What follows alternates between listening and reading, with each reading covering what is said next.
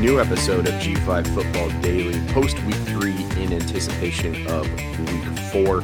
Joe Londergan here with you, as always, to talk what we saw in the G5 last week. We saw plenty. Some of it was good, some of it was bad, but we'll get into both on this episode. I'm joined by someone you've seen very regularly on this show. Uh, he covers the Texas Longhorns for 247 Sports as well as Horns 247. And he's covered the G5 football circuit with me for a number of years.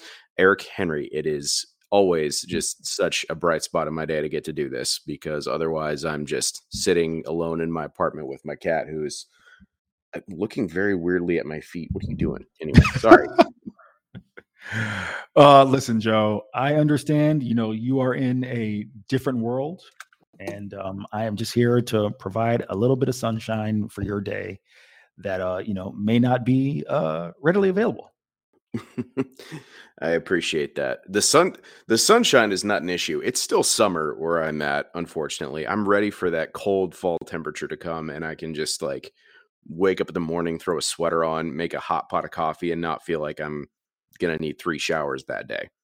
So which is again why I don't particularly miss the part of Florida I used to live in.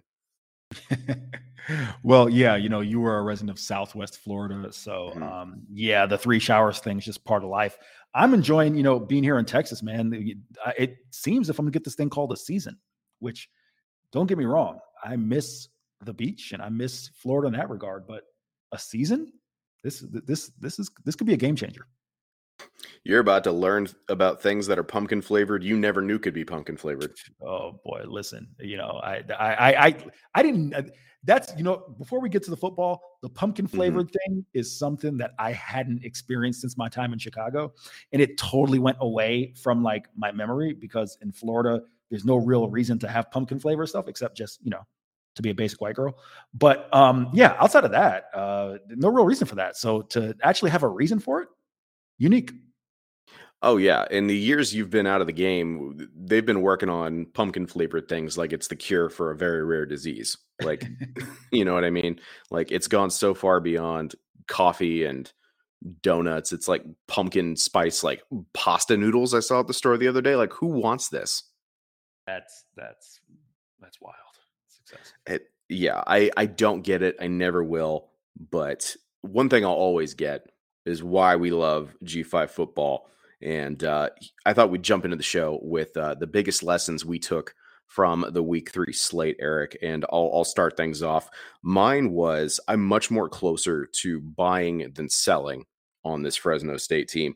Uh, obviously, you don't get into a double OT scenario against an FCS team. Uh, if you're a perfect team, which is what Fresno State did against Eastern Washington in week two, but also you don't force eight turnovers against anybody let alone a P5 team if you're not exceptional. And that's exactly what Fresno State did uh, against Arizona in Tempe over the weekend. And uh, cornerback Carlton Johnson earned National Defensive Player of the Week honors from the Bronco Nagurski Trophy Society as a result. He's a baller. He's he he played so well this week. It was his first uh, few interceptions of the season, but he got three in that game. And again, eight turnovers for that defense as a whole. Incredible. Joe, you pretty much hit the nail on the head as far as everything defensively.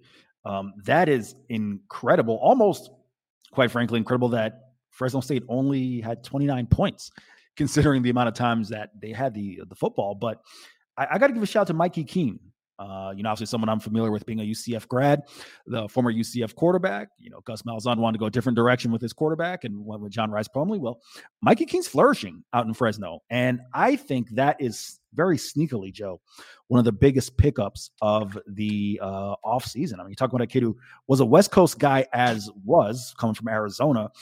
So for him to get back to the West Coast, it seemed like a natural fit. And listen, again, he's only a sophomore. I think he's only a redshirt sophomore, if memory serves me correct. So talking about someone who, or a third year sophomore because of the, the, the COVID year.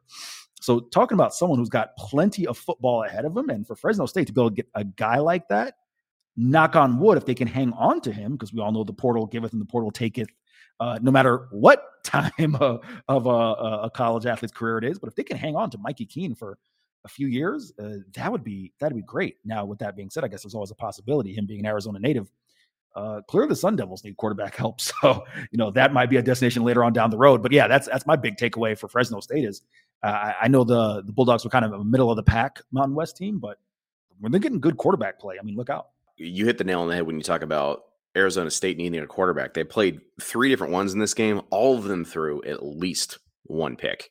It was uh, it was sad. It was sad. And I follow a lot of Arizona State fans from my time living on the West Coast uh, on X or Twitter or whatever things were going to a dark place, very much so. So, uh, you know, good for Fresno State. Jeff Tedford is a, much better coach than we give him credit for, as Chris Vannini said in, in one of his columns at The Athletic this week. Um, my second thing, Eric, Miami beat Cincinnati this past weekend. Uh, Miami, Ohio, of course, in the battle for that uh, Victory Bell Trophy. Um, that has not happened since 2005. Uh, the series is dead even now. I think both teams have won uh, 60 games. There's been seven ties in the history.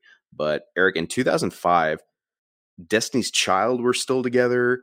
Uh, the Xbox 360 wasn't out yet. Last time Miami won, anyway, it was, that was in September. That came out in November. Um, and of course, the number one movie in America at the time was Star Wars Episode Three, and it feels like we are young children again uh, given the frequency at which this actually happens in college football when you look at it. So, Joe, I actually looked it up, and you know me, I'm going to have a little fun here.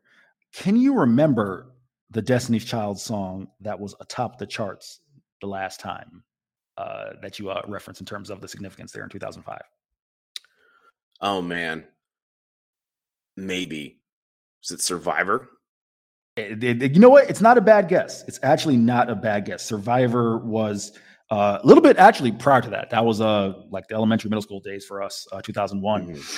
But um, okay. it was actually catered to You," uh, a song that uh, was very much played out and got on my nerves, especially considering the fact that you know Beyonce was with Jay Z, someone who uh, at that point in time with my irrational confidence I didn't see was better looking than me. Nevertheless, uh, um, no, yeah, I mean for for Ohio to get back to the football uh, side of things, here's the thing, uh, Joe. We know what Iowa State's going through right now. You know the gambling scandal, and they're just down a ton of players. And listen, Rocco Becht is a kid who I've actually seen a lot of because he's from Tampa, the son of former Tampa Bay Buccaneer, New York Jet Anthony Becht, uh, you know, former four-star recruit uh, coming out of the uh, Pasco County area, Wiregrass High School. Played for my old high school coach, Joe Mark Canner. So. Uh, shout out to Mark Canner getting the uh, the shout out here on the podcast, but not just really inexperienced. I mean, to have a, a freshman like that get thrust into things. And then Kurtis Rourke, I mean, wasn't even like he had his best game, but you got a veteran who's going to hang on to the football, not turn it over, uh, play steady football. And that defense, you know, really did a, a great job on things as well. So not too shocked that Ohio got the victory, but all in all, I mean, a three and one start for Ohio, especially uh, considering you know kind of where they're at, and they could easily be four and zero oh with, with the, uh, the loss at San Diego State. Really good start for Ohio Bobcats. I'm getting more and more excited for that matchup between Ohio and Miami on Halloween weekend in Athens. Now that uh, now that you bring it up, uh, and also Halloween weekend in Athens, as, as someone who grew up in Ohio, kind of a crazy party weekend. I'm not saying I'm going to partake because that'd be weird because I'm a 30 year old married man, but just witnessing because I plan on going to that game to cover it, seeing whatever these crazy kids are going to get up to makes me uh, dream about being a, a, younger man again. I'll just say. Um, God, that sounded more wistful than I meant it to. But regardless, it's it's Tuesday night, Eric. I'm already tired from basically this being the end of my work week, more or less. Um, but to, to end this section, uh, I'll just say I'm now quite intrigued by this Hawaii New Mexico State game coming up. Um, I think both of these teams missed opportunities to play to their full potential in the first third of the season here. Uh, however, I think they've both shown some big steps in the right direction in the last two weeks. Uh, good to see Jerry Kill's health has uh, taken a turn for the better. Uh, I believe he missed a lot of last week uh, with uh, kind of an undisclosed health thing, but seems like he's feeling much better now. Was doing his press availability this week, plans on being back out there. That's great. however, I, anyway, I think both these teams balance each other out in a lot of ways in terms of their strengths on offense and defense. I, I legitimately don't know who to pick in this one because I feel like they're just so different from each other. Yeah, it's tough, right? Here's the thing for me. This would have been an easy pick, quite frankly, Joe, had New Mexico State come out and played up to their potential in the early going of the year. But now they feel like a team that's still trying to, I honestly want to say find themselves, but mm-hmm. we're, we're, we're I think we're still figuring out what New Mexico State has now.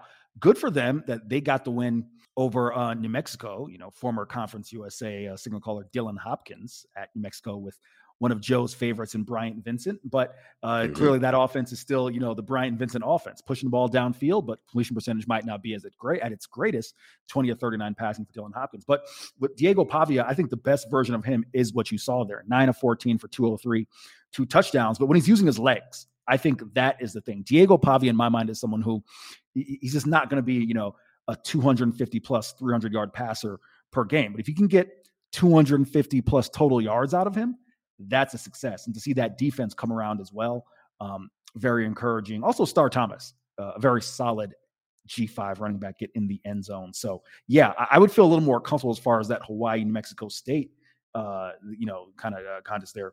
If I had a little bit better read on just quite frankly, New Mexico State. Because I mean, Hawaii, I think when you take a look at them, they're still more of a rebuild in, in, in, as far as I'm concerned. And see the fact that that line, Joe, is Hawaii minus two and a half. Super mm-hmm. interesting. So maybe Vegas feels a little bit stronger about that, especially with uh, the Aggies heading out to Hawaii. I think Hawaii has a higher ceiling. That's all I'll say. I don't think that mean means too much in a head-to-head scenario, but you know, I can never fully count out Diego Pavia. I think he's he's been one of these guys of the last couple of years where he's just been such a like such a fascinating like effort guy. He's I really don't think he's the most talented player uh on in most of the games. Like I don't think he's the best athlete, but he's just so I, like he's he's got that ex wrestler mentality, right? Like especially when you watch him run, like he's not going to go down on the first hit and that's not exactly super common in the modern quarterback.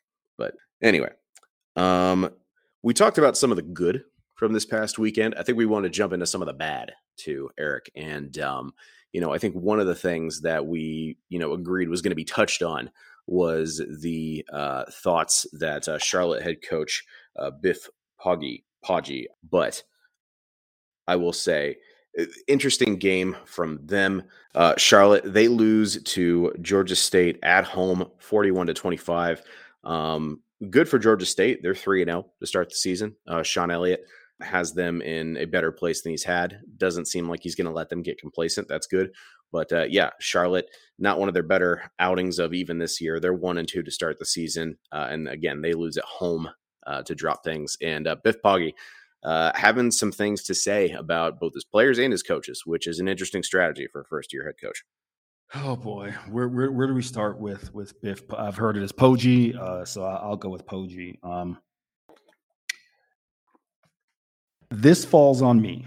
I'm telling you right now, I'm on a warpath. I just met with our coaches, and we're going to get it done the way I want to get it done. Or either I'm not going to be here, or they're not going to be here. I'm not doing this for the rest of the season. That's a direct quote. Uh, Joe, have you seen Biff Poggi's notes from today's presser? Uh, I no, I haven't. Okay, so let me see if I can pull up on the fly here because I read that quote for a purpose. Biff mm-hmm. Poggi has now said that he was not, in fact, talking about replacing assistants. Uh, so let me, get, yeah, here we go. Uh, from our guy Hunter Bailey, Biff Poggi mm-hmm. on staff responsibilities and his team. I didn't mean that there would be a change in responsibilities on the staff. I have complete confidence in the staff. What I was talking about is that I want to make sure that we don't outcoach ourselves. I want to make sure that our players are free to play fast, loose, thoroughly, know what they're doing.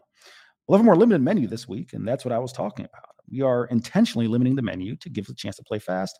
I do want to say this. I love this team. I love these kids. I believe in these kids. I don't think there's anyone in this building who doesn't believe in this. We're getting pounded from the outside. I'm getting pounded, and I should be. We're kind of circling the wagons. We believe in ourselves. I believe in our young coaches and our players. We have the chance to be a really good football team, and we're going to keep working. Yeah.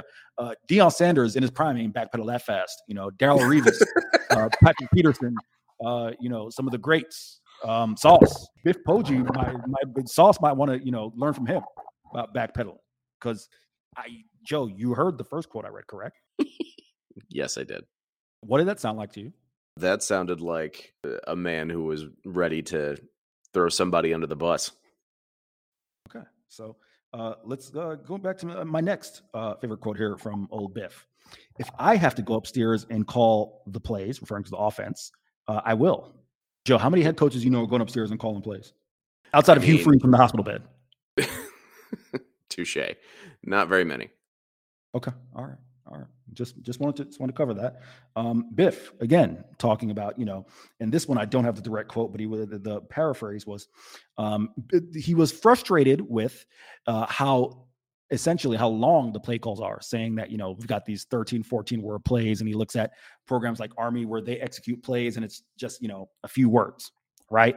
Uh, and talking about you know the, that the issue is you know uh, we got to have uh, you know that and again this isn't this part is not a direct quote uh, talking about that you know everyone wants to be the next 32 year old head coach of the Rams and and not worrying about their responsibilities. Okay, all right, well you know now that Biff has backpedaled, uh, mm-hmm. here's the thing, man.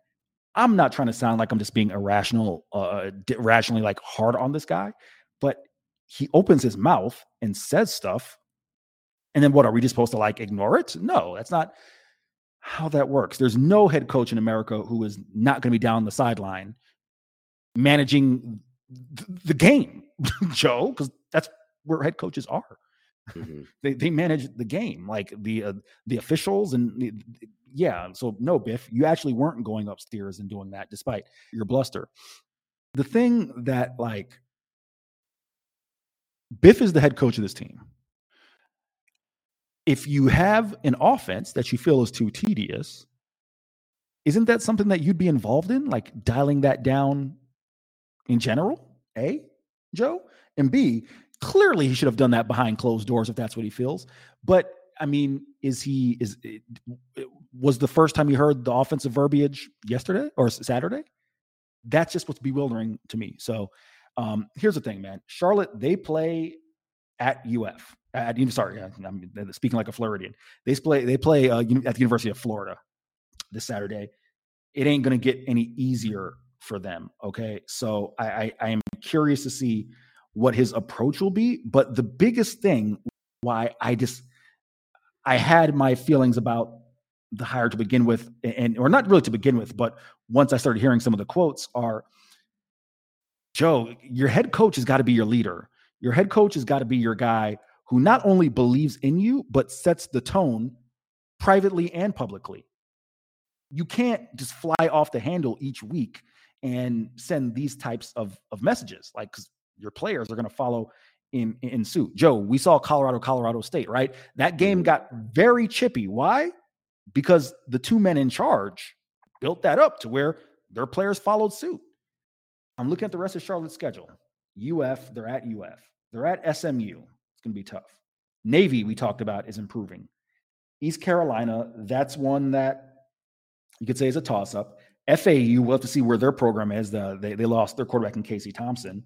So we'll have to see about that. Uh, Tulsa, maybe another toss up. Memphis, that's probably going to be a loss in my mind. Rice yep. and South Florida are, are toss ups. But it, Joe, Biff said that, hey, you know, if I don't get it done year one, then, you know, I, I may not be, be like, come on, man. Like, did you for Charlotte could rip off nine straight wins. They may. It's a possibility. I, I'm not saying they can't do it, but what's frustrating is if you happen to go four and eight, you've now put yourself in a position based on your quotes where people are going to be questioning you again. So, you know, hey, listen, Biff is his own man. He don't need the job. If you know anything about his background financially, he ain't hurting for this job. But uh, listen, while I would would never, you know, say that a head coach can't be verbose with the media or be expressive, this is far from just being expressive. I honestly completely agree with pretty much every point you made.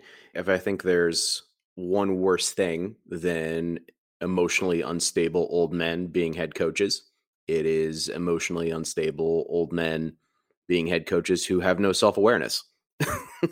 and uh, I think that's exactly what we're dealing with here so that's that's kind of my thoughts on on Biff Poggi. I think if you are entering a scenario that he was, where he was facing an uphill battle in terms of his schedule, in terms of his talent, in terms of his resources, I wouldn't have maybe alienated so many people who could have been allies along the way.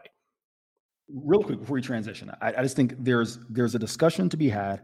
We've talked about Biff's comments, but I do want to ask you this: when we sometimes see coaches that we consider retreads end up getting jobs, Joe, uh-huh. and end up ending up getting jobs. I think this is a reason why. Again, Mhm. there's nine weeks left in the season, and Biff could get this thing turned around. But when you hire a, a veteran college football coach, and I'm not saying there's a fine line I'm walking, right? Because I want new blood, and and and that manifests itself in a lot of ways, whether that's minority hires or just people who typically wouldn't be given a chance, right? I am all for that. But Biff Poggi is proving the argument as to why you make the safe hire sometimes. Is that fair? Are you saying this hedge fund manager has had chances before? But you know what I'm trying to say. uh, I I don't only because I, I this is his first head coaching job. Yeah, and he's how old in his late 60s? Why do you think that is? Right. Yeah. That that point. That point. So okay, I, I can I, I can pick. We're up on the same page. Yeah, Joe. I mean, there's a reason why. I mean, you take a look at Biff Poggi, and again, the guy was a longtime high school head coach, so that obviously played a factor. But he's getting his first head coaching job at, uh, I believe, 64 years old. Which again, listen, I, I'm not out to age shame anybody, right? I mean, Mack Brown is doing a phenomenal job right now in North Carolina. So it goes to show the age doesn't necessarily, doesn't necessarily mean anything. But I think it's fair to say, I mean, was anyone else uh, beating down the door for Biff Poggi as their head coach? Not necessarily. No. I mean, I'll just I'll quickly tag on to tag onto that um, with the Jay Norvell situation. I touched on a little bit in a column this week, three worst things we saw in the G5. But uh, I think student athletes deserve better than uh, some of the stuff that we saw from uh, Jay Norvell in particular this week. I think it's hard to celebrate some of the good things that Colorado State football is doing in terms of advancing their program, in terms of the incredible student athletes they have on that team when you act the way Jay Norvell has. And frankly, I, I think you don't get to. It's crazy. It's crazy to think it's a good idea to act that way as a head coach when you just a don't even have a good record, and b you have the audacity to say like, well, how did they? Why did they penalize us so much in that game, dude? You've had one of the most penalized teams in the G five for like six years in a row. Like what it? It's yeah. Again, I I can almost deal with mental and emotional instability. I can't deal with lack of self awareness. So that's that's the crazy thing to me. So, Joe, just to be clear, so our listeners know what you're talking about, you're referring to Jay Norvell's post game comments. I'm talking to the how he acted this entire week. Okay. like the last like 10 days. You know, he said he tweeted something about, you know, Rece Davis was like, "Oh, sure, I get he was trying to motivate his team." You know, you know, like I don't think Rece Davis is here to have the hot takes.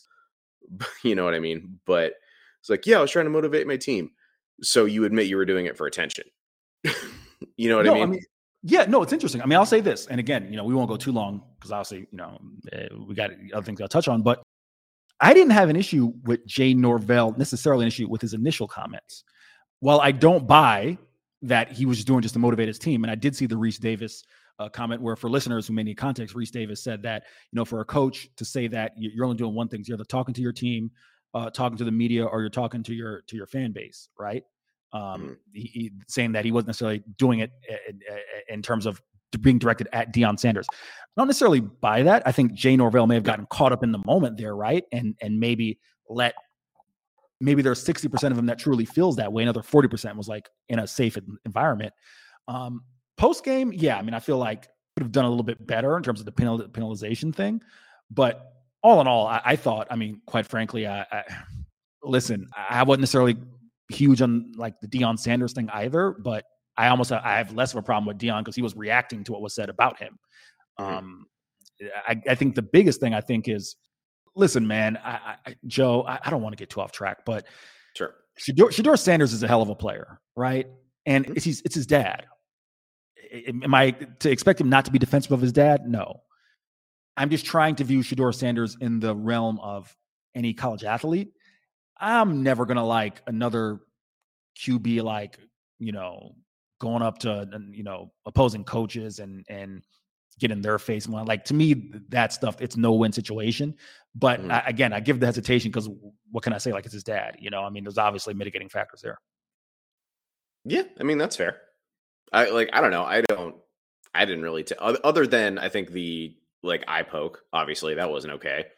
I don't really have an issue with anything Shedeur did uh, over the past week or so.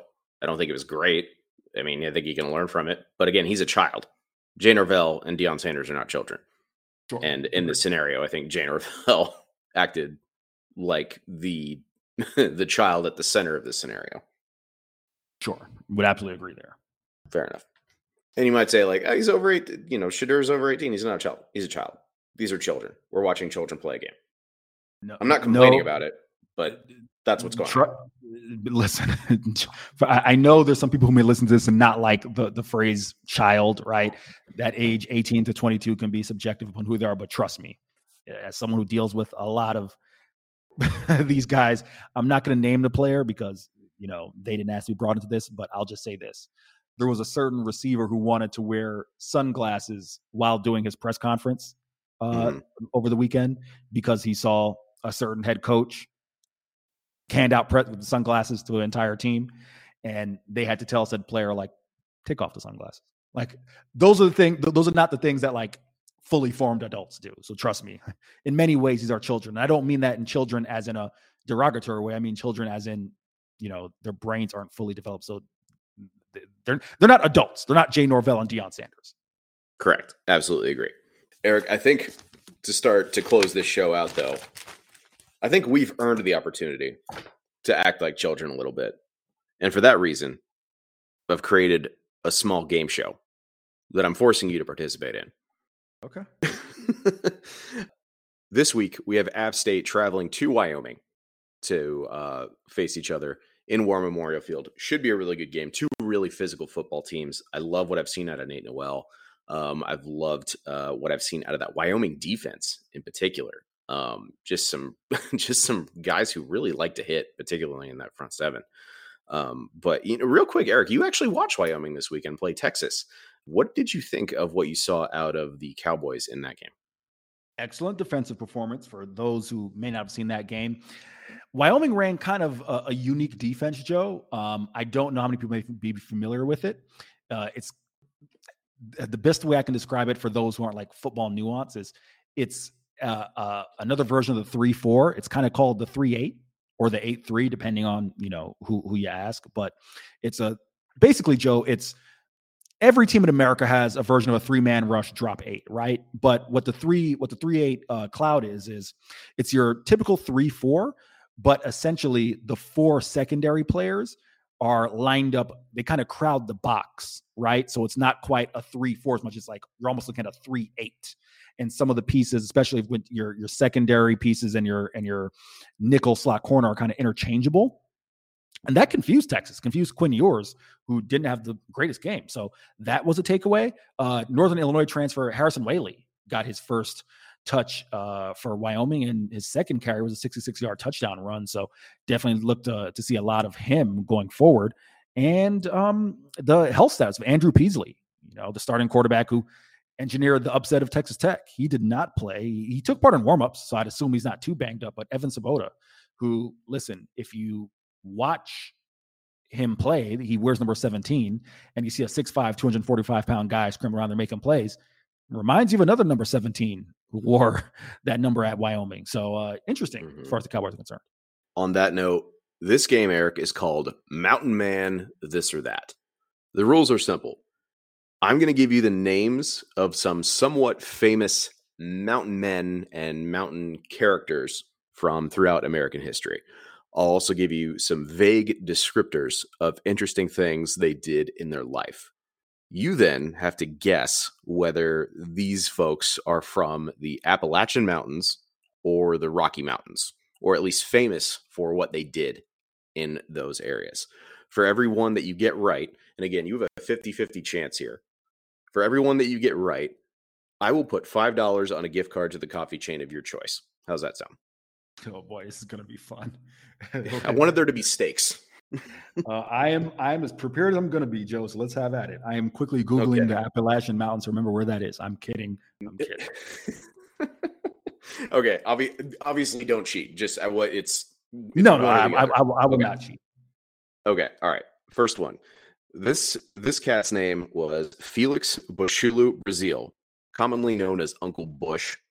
Uh, his best friend was a donkey who he trained to do tricks like a dog.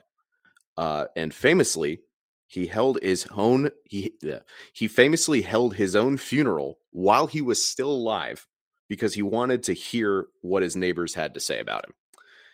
And the final thing, he spent about a year in a county jail awaiting trial for murder, but he was proven innocent. So Eric is Uncle Bush from the Appalachian Mountains. Appalachian Mountains, because listen, anyone who uh, you know had something with his dog and held his own funeral, wanted to hear his neighbors say his name, that sounds like some North Carolina esque range that area, of the country stuff.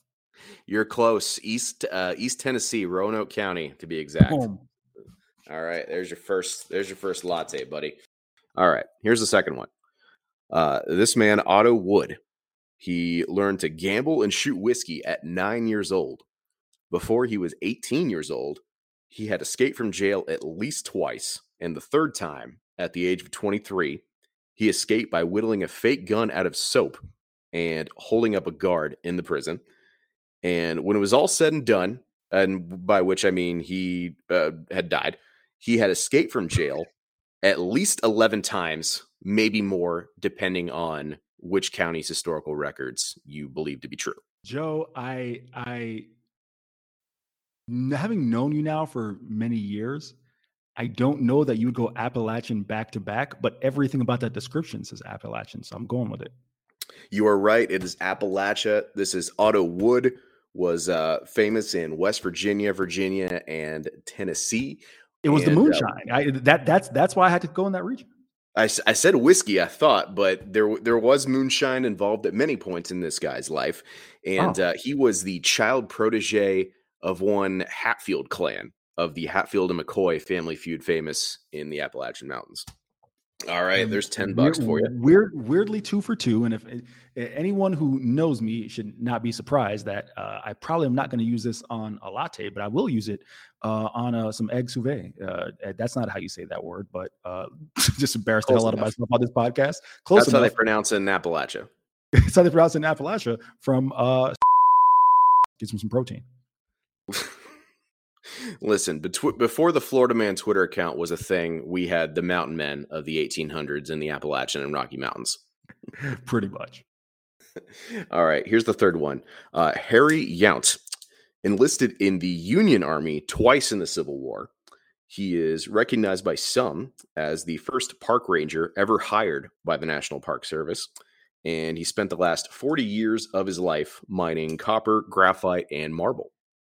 Again, I'm I don't want to think you'd go Appalachian three straight times. I am going there was something in there that you said. See, now the only thing that's stuck on my mind is the mining, but it wasn't like coal mining. So I think that could be Rocky Mountains. You are right. It is the Rocky Mountains. Harry Yount. And of course, he dropped dead at the age of, I believe, uh, 88.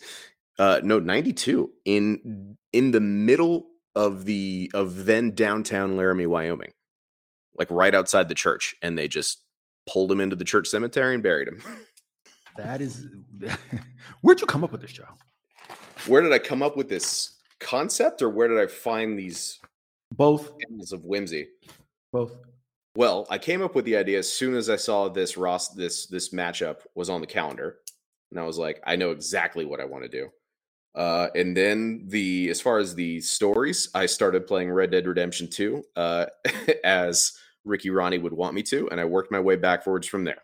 This is why Joe Londergan is one of the most interesting men in the entire world, sir. All right, here's the fourth one. Uh, Thomas Fitzpatrick. He famously became an adopted father to an orphan Native American boy uh, but then later reunited him with his mother, who turns out was still alive about two years later.